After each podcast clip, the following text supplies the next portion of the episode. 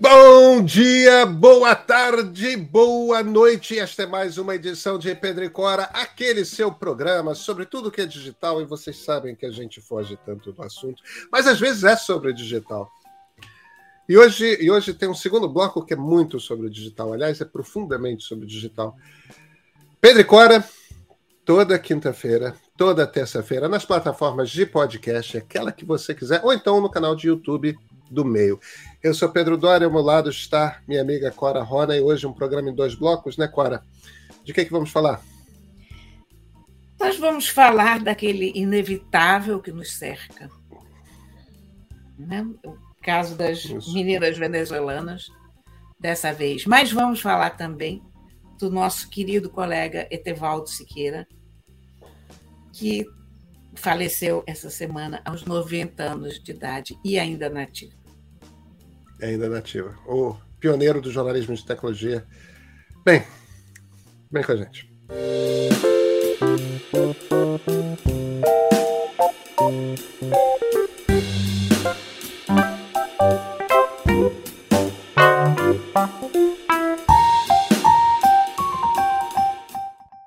Cora Rona, a gente vive essa, essa semana esquisita, né? Desde a sexta-feira passada, quando, quando o presidente Jair Bolsonaro foi naquele podcast junto com vários vários podcasts de, ligados a clubes de futebol, né?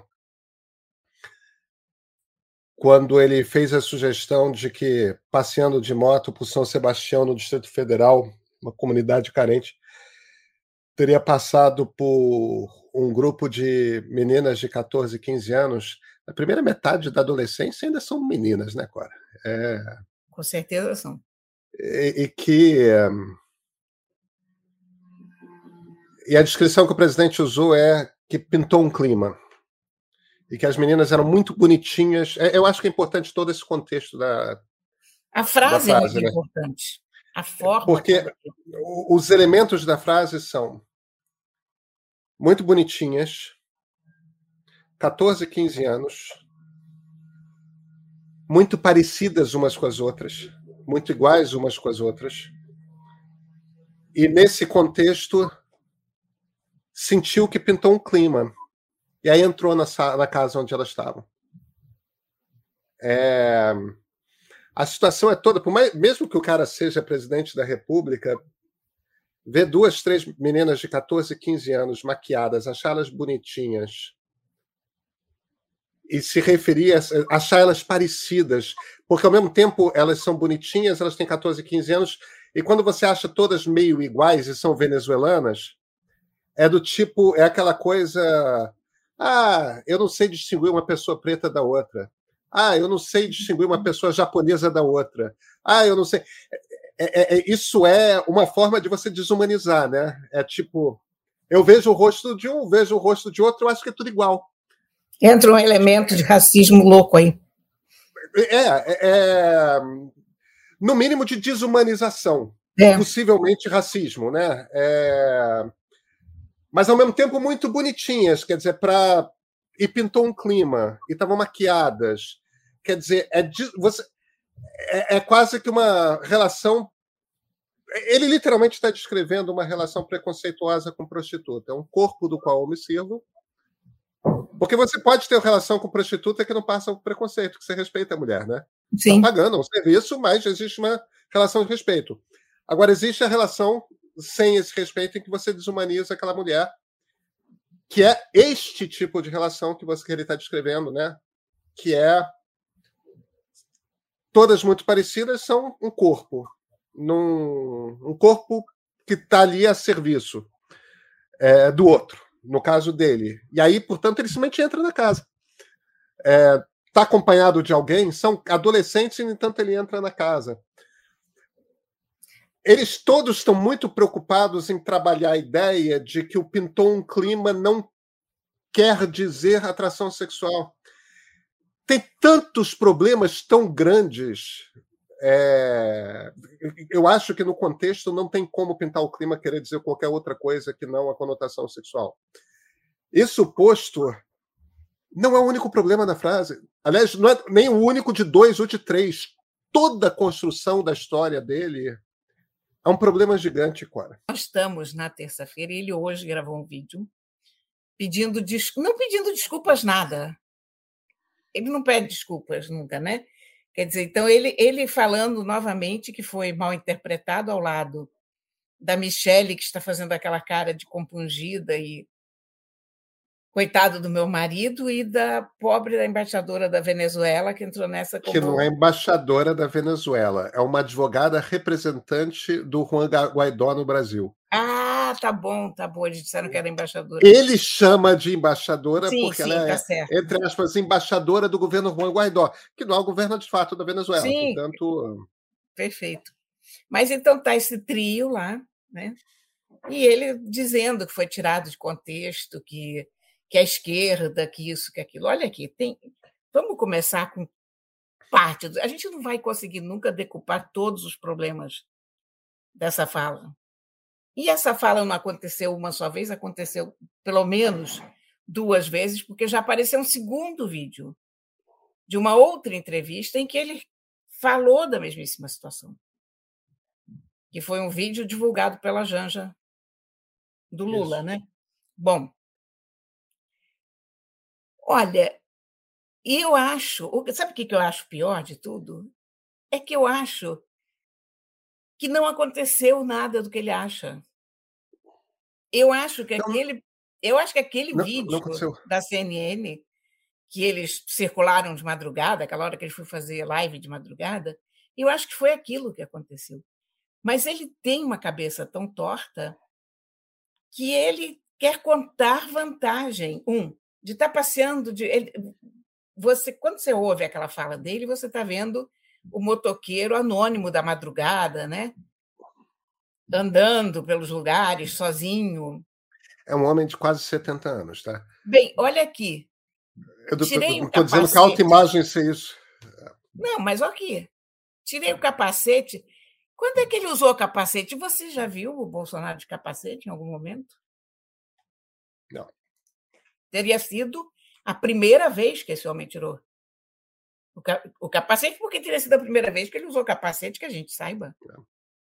Né? Então, é aquela imagem do motoqueiro, é, é aquela coisa infantil do rei que saiu do castelo para passear pelo reino incógnito, né? Então, a imagem que ele faz é uma coisa tipo isso. Aí você vai ver o, o vídeo da, da CNN, é uma equipe enorme, é ele, militar, ajudante de ordem, não sei mais quem, não sei mais quem. Não é nada daquilo, o clima daquela casa não há como ser confundido com nada, a tal ponto que, na ocasião, ninguém faz nenhuma referência a isso.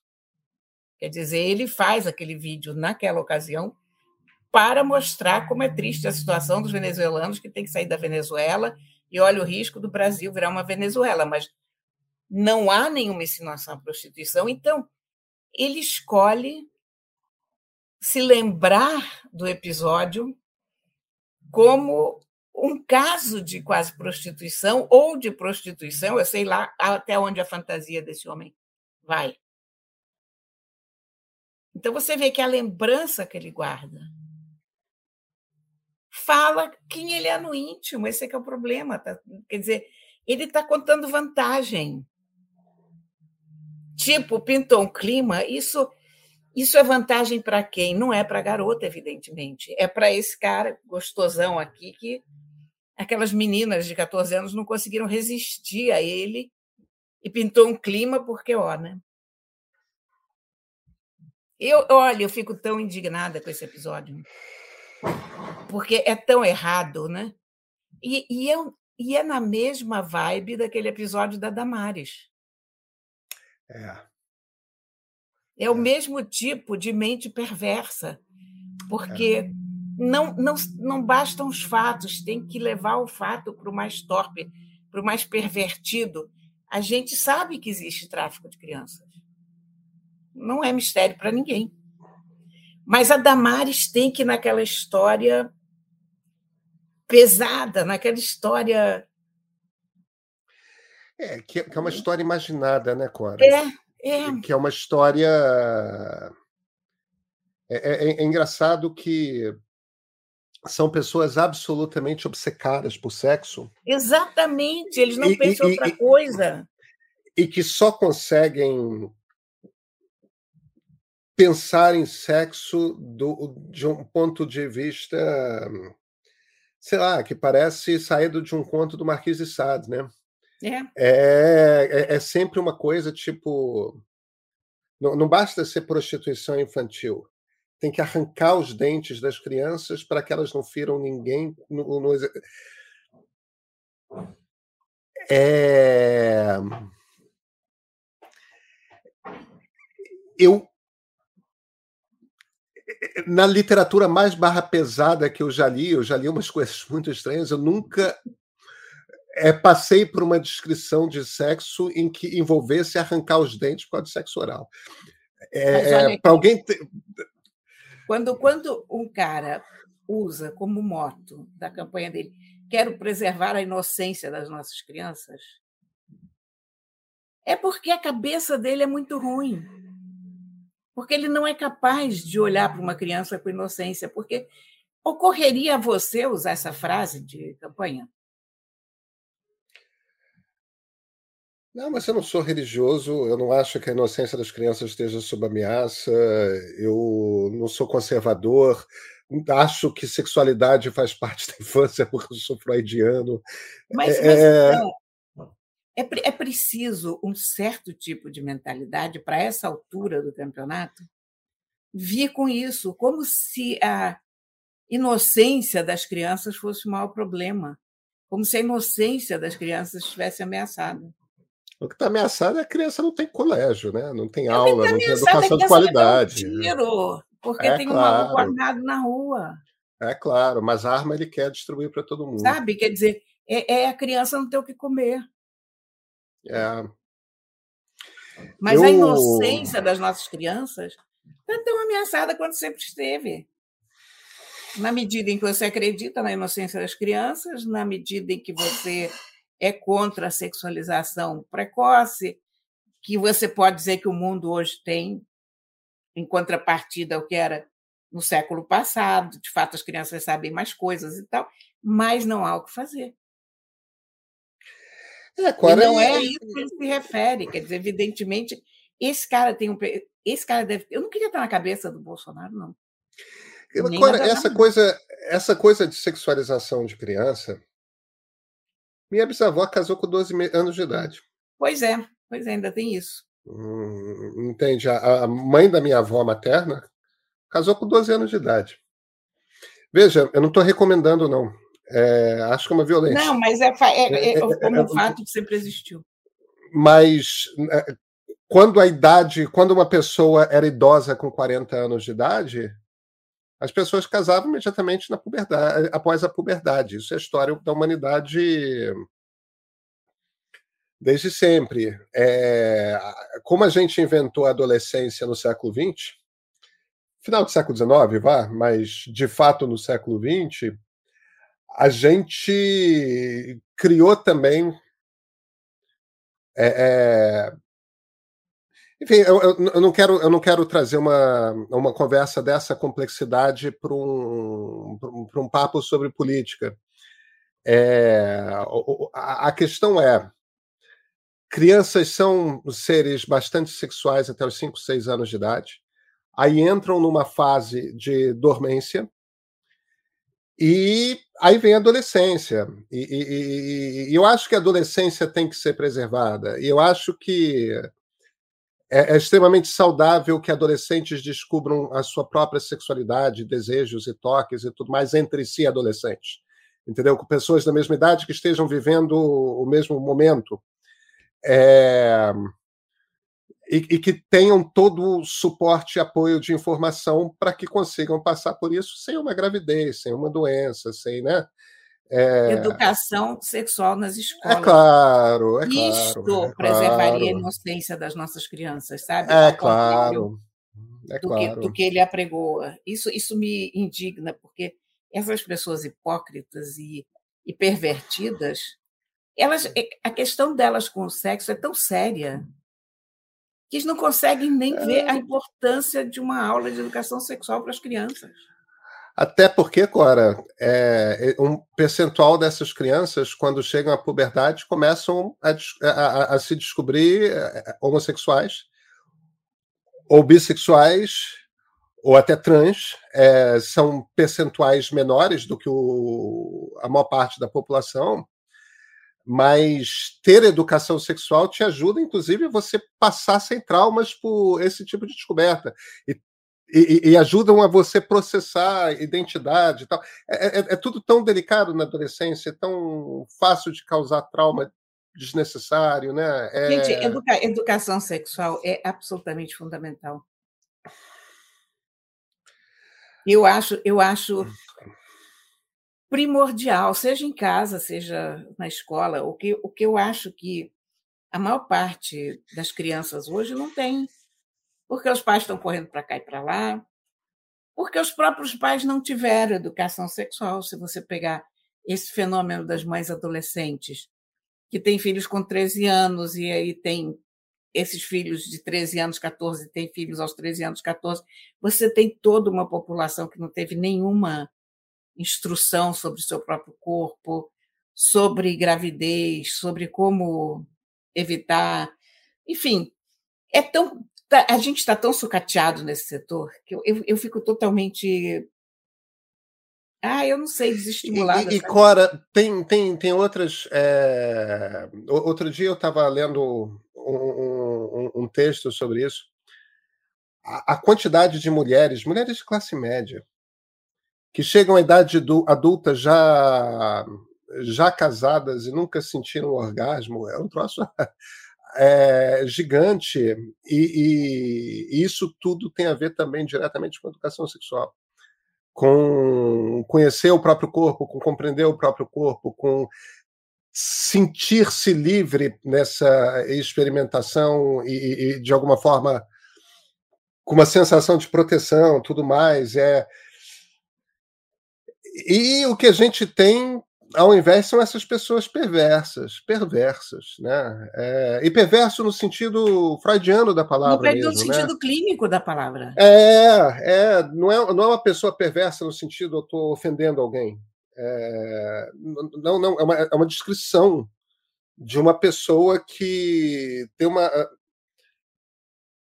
uma relação obsessiva e profundamente deturpada com sexualidade humana.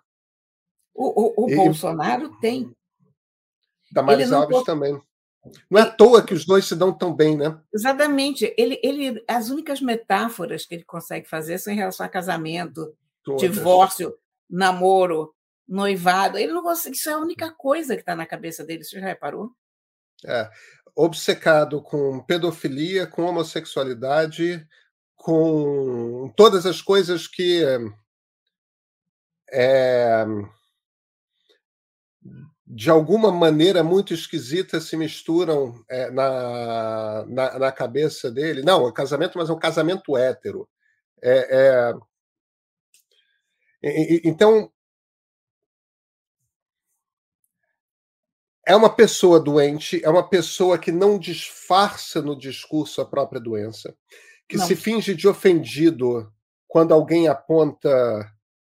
É, anda como pato, tem pé de pato, tem bico de pato, faz quenha, pato, aí fica ofendidíssimo. Como assim não percebe que eu sou um cisne? É, é isso. Aí faz sempre esse número. Agora, o mais impressionante é que você precisa de uma quantidade imensa de esforço para não enxergar, né? Para não enxergar quem ele é.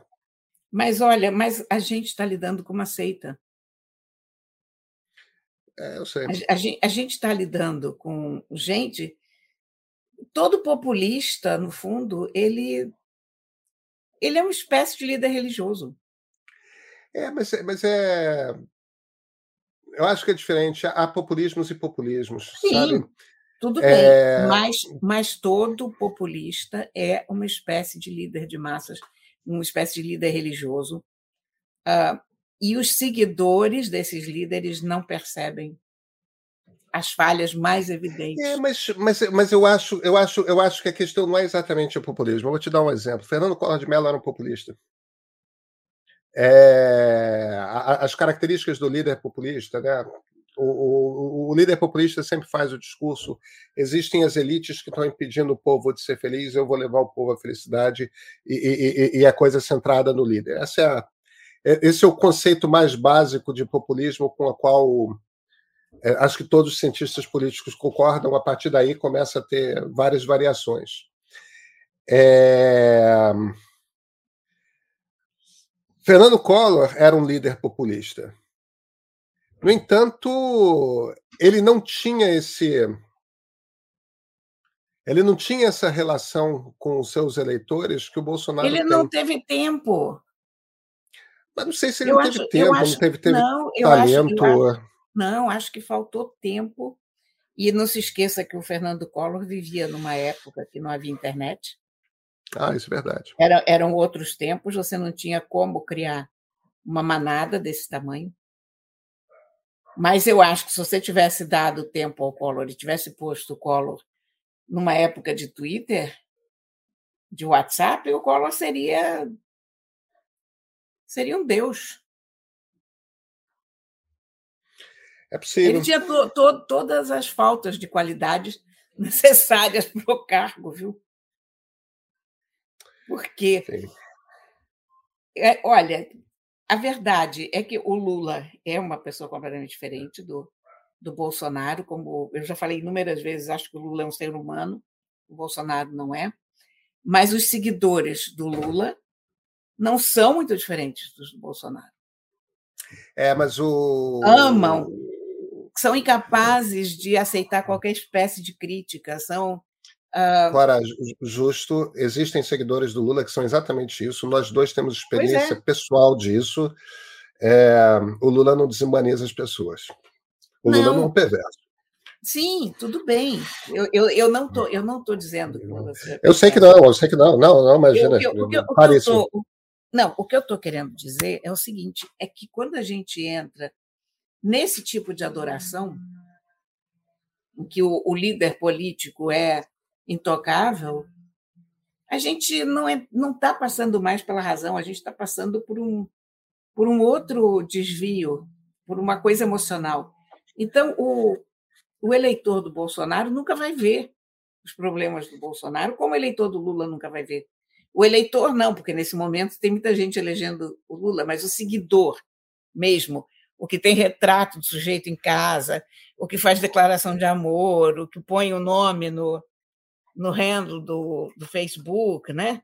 Enfim, é, é uma outra espécie, né? não é um eleitor puro e simples. Então, eu, eu acho que as pessoas não veem por causa disso, sabe? Voltando àquilo que você falou, como é que as pessoas não veem. Eu acho que as pessoas não veem porque o que o Trump falou. O Trump disse uma vez que ele podia matar cinco pessoas na Quinta Avenida e ninguém. e não ia acontecer nada. E ele tinha toda a razão. A gente sabe o buraco, cara. Faltam duas semanas só para acabar o inferno. Ah, não, eu não sei como é que a gente vai chegar lá. Eu já estou tão alterada, eu estou tão nervosa. Eu não estou conseguindo me concentrar, tudo tudo está me fazendo mal, sabe? Eu sinto uma vibe ruim. Um, o país está histérico. O é. país está no nível de tensão que eu nunca vi.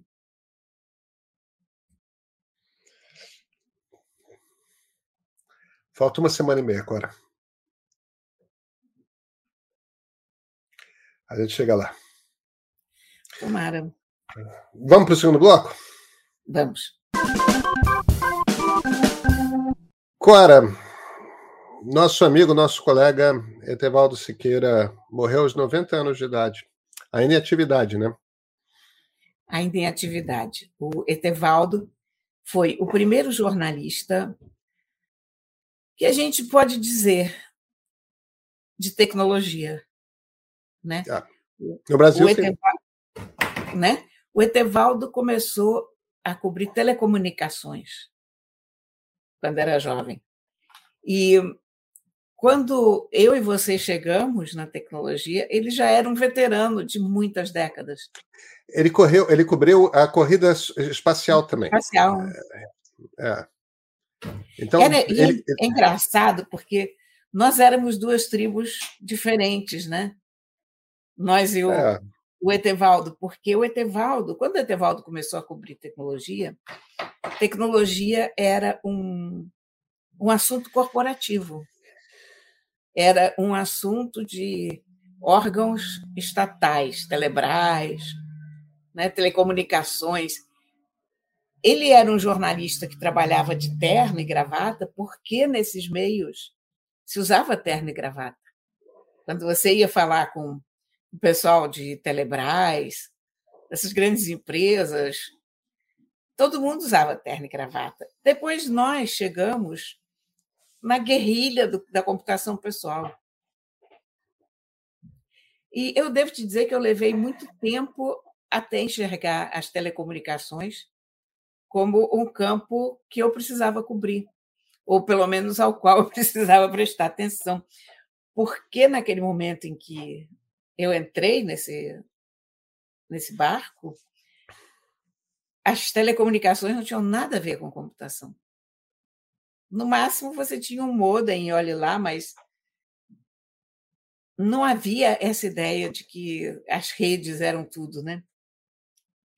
E eu, eu não convivi muito com o Etevaldo, porque o Etevaldo trabalhou a vida inteira no estado de São Paulo, morava em São Paulo, mas a gente fez muitas viagens juntos. Porque chegou uma hora que os nossos campos começaram a convergir. A fronteira entre a computação corporativa e, e a computação pessoal começou a se a se apagar completamente.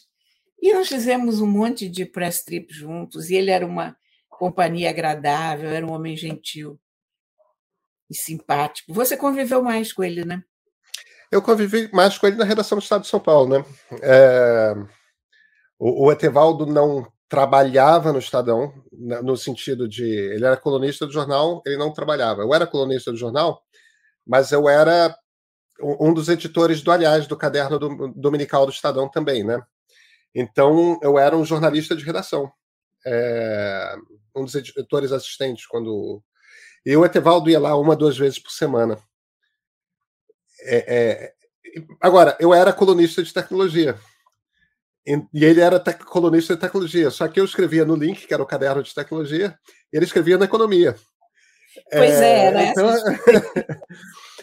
mas éramos nós dois os dois colunistas de tecnologia do jornal, então era natural que nós tivéssemos é, é, conversas tal, mas eu era, ele era um, um senhor de terno e gravata. É, eu eu não ia de camiseta para a redação. Hoje eu acho que é mais comum do que 15 anos atrás, 20 anos atrás. É, mas eu ia de calça jeans e sapato de couro, mas calça jeans e camisa social, sem paletó. É, eu acho que essa era a roupa de um repórter há, há, há 15 anos. O Etevaldo ainda usava a terna e gravata, que é uma coisa que só os editores do Estadão usavam. Os editores do Estadão não usam mais terno e gravata. Hoje eles vão de calça jeans e camisa social. É, as coisas foram ficando mais e mais informais e o, o Etevaldo nunca virou uma pessoa informal. Não, ele sempre ele manteve. Formal. É. Ele era, ele era uma pessoa muito. Agora, ao mesmo tempo que ele era um cara muito formal, é... e como você disse, muito gentil ele tinha uma qualidade que não necessariamente jornalistas da geração dele tinham, que era ele não tinha um pingo de arrogância nele. Ele não. nunca te falava o que fazer, ele nunca te falava como fazer. Imagina, 40 anos a mais de profissão do que eu, 30 anos a mais de profissão do que eu. Ele podia muito bem, perfeitamente, se virar para mim, menino. É, ele nunca tinha essa postura. Ele vinha conversar comigo, muito interessante a sua coluna aqui. Me lembrou de uma história assim, tipo, ele conversava como colega, de igual para igual, sendo muito mais velho. É, e, e na geração dele, isso era uma peculiaridade. É, isso era uma coisa uma característica própria, não era uma coisa de. Em geral, os jornalistas velhos da idade dele eram sempre pessoas muito arrogantes, muito. Deixa eu te ensinar como é que faz. É... Arrogantes e ásperos, né? E o, o é. Até porque, como jornalista, jornalista nunca tem tempo, né? Vamos lá. O problema é esse, quer dizer, todo jornalista está sempre fazendo dez coisas a mais do que poderia fazer com razoável calma. Então, quando você vai lá como jovem foca perguntar como se faz isso ou aquilo, normalmente você vai levar dois gritos, um chega para lá e depois eu te explico, não sei o quê. Não, ele.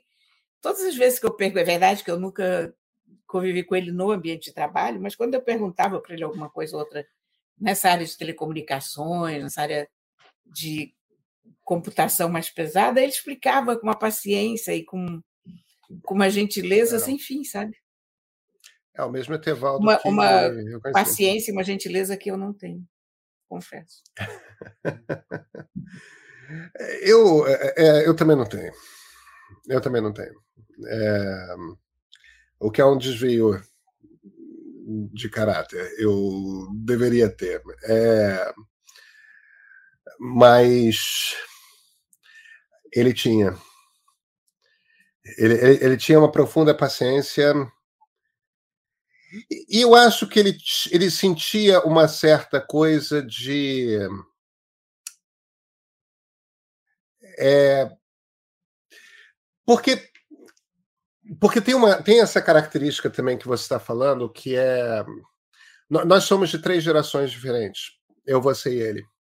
É. Eu, ele começou a cobrir quando esse era um, um, um, mundo de mainframes, né, computadores de salas inteiras, em que boa parte da tecnologia estava sendo desenvolvida para a corrida espacial, né, para o programa Apollo nos Estados Unidos e pelo programa dos cosmonautas soviéticos. Ele é, ele teve na União Soviética. O, o Milton Jung estava me contando a história incrível de ele se filiou ao Partido Comunista Francês para convencer os soviéticos de que era um camarada, para conseguir o visto. Quer dizer, você vê que o cara era repórter, Cora. É. Ele era repórter. Ele fez o que era necessário para conseguir entrar na União Soviética e assistir ao lançamento de um foguete de cosmonautas. É que barato, né? É, é. muito. Tipo, porque isso é aventura de repórter. E, é. e, e, e, e, às vezes eu penso naquele senhor tão formal de terno e gravata e, eu não percebo é, esse troço que, que ele era. Agora, aí você foi a geração que começou a fazer a cobertura de tecnologia no boom dos microcomputadores. Eu comecei fazendo matéria sobre o que é e-mail. Tudo bem, as pessoas não sabiam o que era e-mail, mas eu eu comecei a ser jornalista no momento que a gente tinha que explicar o que era internet, o que era BBS, o que era. Quer dizer, é um terceiro mundo, né? Que é um mundo é. em que os computadores começam a ser interconectados. É, eu imagino a, a, geração seguinte que explicou, sei lá, explicando o que, que era blog. Aí veio a outra geração que começou explicando o que, que era rede social, ou o que, que era o smartphone, né? São, são muitas é, transformações que esse, que esse mundo. Mas tem uma coisa em comum entre o mundo que no qual eu peguei a tecnologia e o mundo que você pegou a tecnologia, que é distinto dele, que é exatamente isso que você sublinhou, que é, é um mundo que saiu do corporativo. É que foi para casa das pessoas. É, no, e no Virou, Brasil teve uma, teve o nosso uma outra característica, hein? a coisa hum. dos contrabandistas, não esqueça disso, porque a gente tinha reserva de mercado. Então, claro, claro. Era, eram campos muito distintos, porque o que eu contava, o que eu reportava, vinha do submundo, digamos assim. Quer dizer, vinha daquelas pessoas que estavam contrabandeando placas e, e monitores e programas e tal. E o, a cobertura que o Tevaldo estava fazendo, saía, que saía na economia exatamente, era aquele outro mundo, o mundo da cobra, né? o mundo dos, dos grandes sistemas brasileiros, da burocracia. Havia, um, havia uma questão quase ideológica entre esses dois mundos. É, e eu acho que tem uma outra característica que, como a gente fazia um jornalismo para pessoa física, ele fazia um jornalismo para pessoa jurídica. É, o nosso jornalismo sempre passou por um mix de jornalismo de tecnologia, propriamente dito, explicar o que, que as coisas são, mas jornalismo de comportamento. É. O dele nunca foi jornalismo de comportamento, Não, exatamente, foi um. Um, um, jornalismo feito para executivos, né? É, tipo, não, não existem pessoas especiais ou diferentes que têm alguma característica cultural que usam essas máquinas. São executivos, né? São engenheiros, são é, é uma é uma cabeça distinta. Agora, ele viu o início da revolução. Ele é o eu, a gente estava comentando mais cedo. Cora, eu, você e a Cris de Luca somos agora nós, os mais velhos. Sobretudo eu. Né? Ainda, sobretudo você. Sobretudo eu estou aqui na medalha de bronze. Mas somos agora nós os decanos da, As da de tecnologia. É. Mas foi, foi uma excelente pessoa e viveu uma longa vida e, e sempre nativa. Isso, isso, acho isso tão bonito, sabe? É. Ele, ele morreu aos 90 anos e ainda gravava os podcasts, escrevia é. e tocava ele, ele, ele, tem essa característica, antes de você comentar do violino, ele tem essa característica que eu vi o Vilas Boas Correia ter também. Vilas Boas morreu também por volta aí dos 90 anos, do mais blogando. É, abriu o WordPress, abriu o WordPress, preenchia e tinha começado no Diário Carioca, levando a primeira máquina de escrever para a redação do Diário Carioca, porque ainda fazia um beco de pena o jornal. Caneta, tinteiro, vai. Beco de pena que eu estou dizendo não era pena, de fato era caneta tinteiro, mas era caneta tinteiro. Você bota carga, né? mata borrão, né? Aquelas coisas assim. E, e, e o Etevaldo tem essa característica. Ele nunca teve medo, que é quando você vê se a pessoa é conservadora ou não é. Que o Vilas não era e o Etevaldo não era. E pois é. Que é, é que é aquela coisa de toda novidade tem algo de fascinante. Deixa eu aprender como é que faz desse jeito aqui. Né? Que a Olha, gente não o, tem. A gente sempre vai, último, tipo, deixa. O último podcast dele que eu vi era sobre aviões elétricos. Pois é. Pois é. Repórter de é tecnologia. É sensacional, né? É. é o que a gente quer. É o que queremos. Ó, eu eu só tenho bebido nos fins de semana porque porque dado como o Brasil está, eu me afundo e bebo todo dia, não dá. tem que trabalhar, tem que. Mas, mas nesse fim de semana eu certamente vou erguer um brinde à memória do Etevaldo. Eu, 90 anos, certamente bem vividos, morreu nativa. Foi, foi um pioneiro, foi um grande jornalista. E foi querido por todos os colegas, eu acho. Eu tinha, tinha essa sensação de que ele não tinha grandes áreas de atrito com ninguém. Era, era uma pessoa muito é, afável, muito boa. É. Esse foi. Cora, nos vemos na terça-feira? Se houver Brasil, com certeza. Então nos vemos na terça-feira.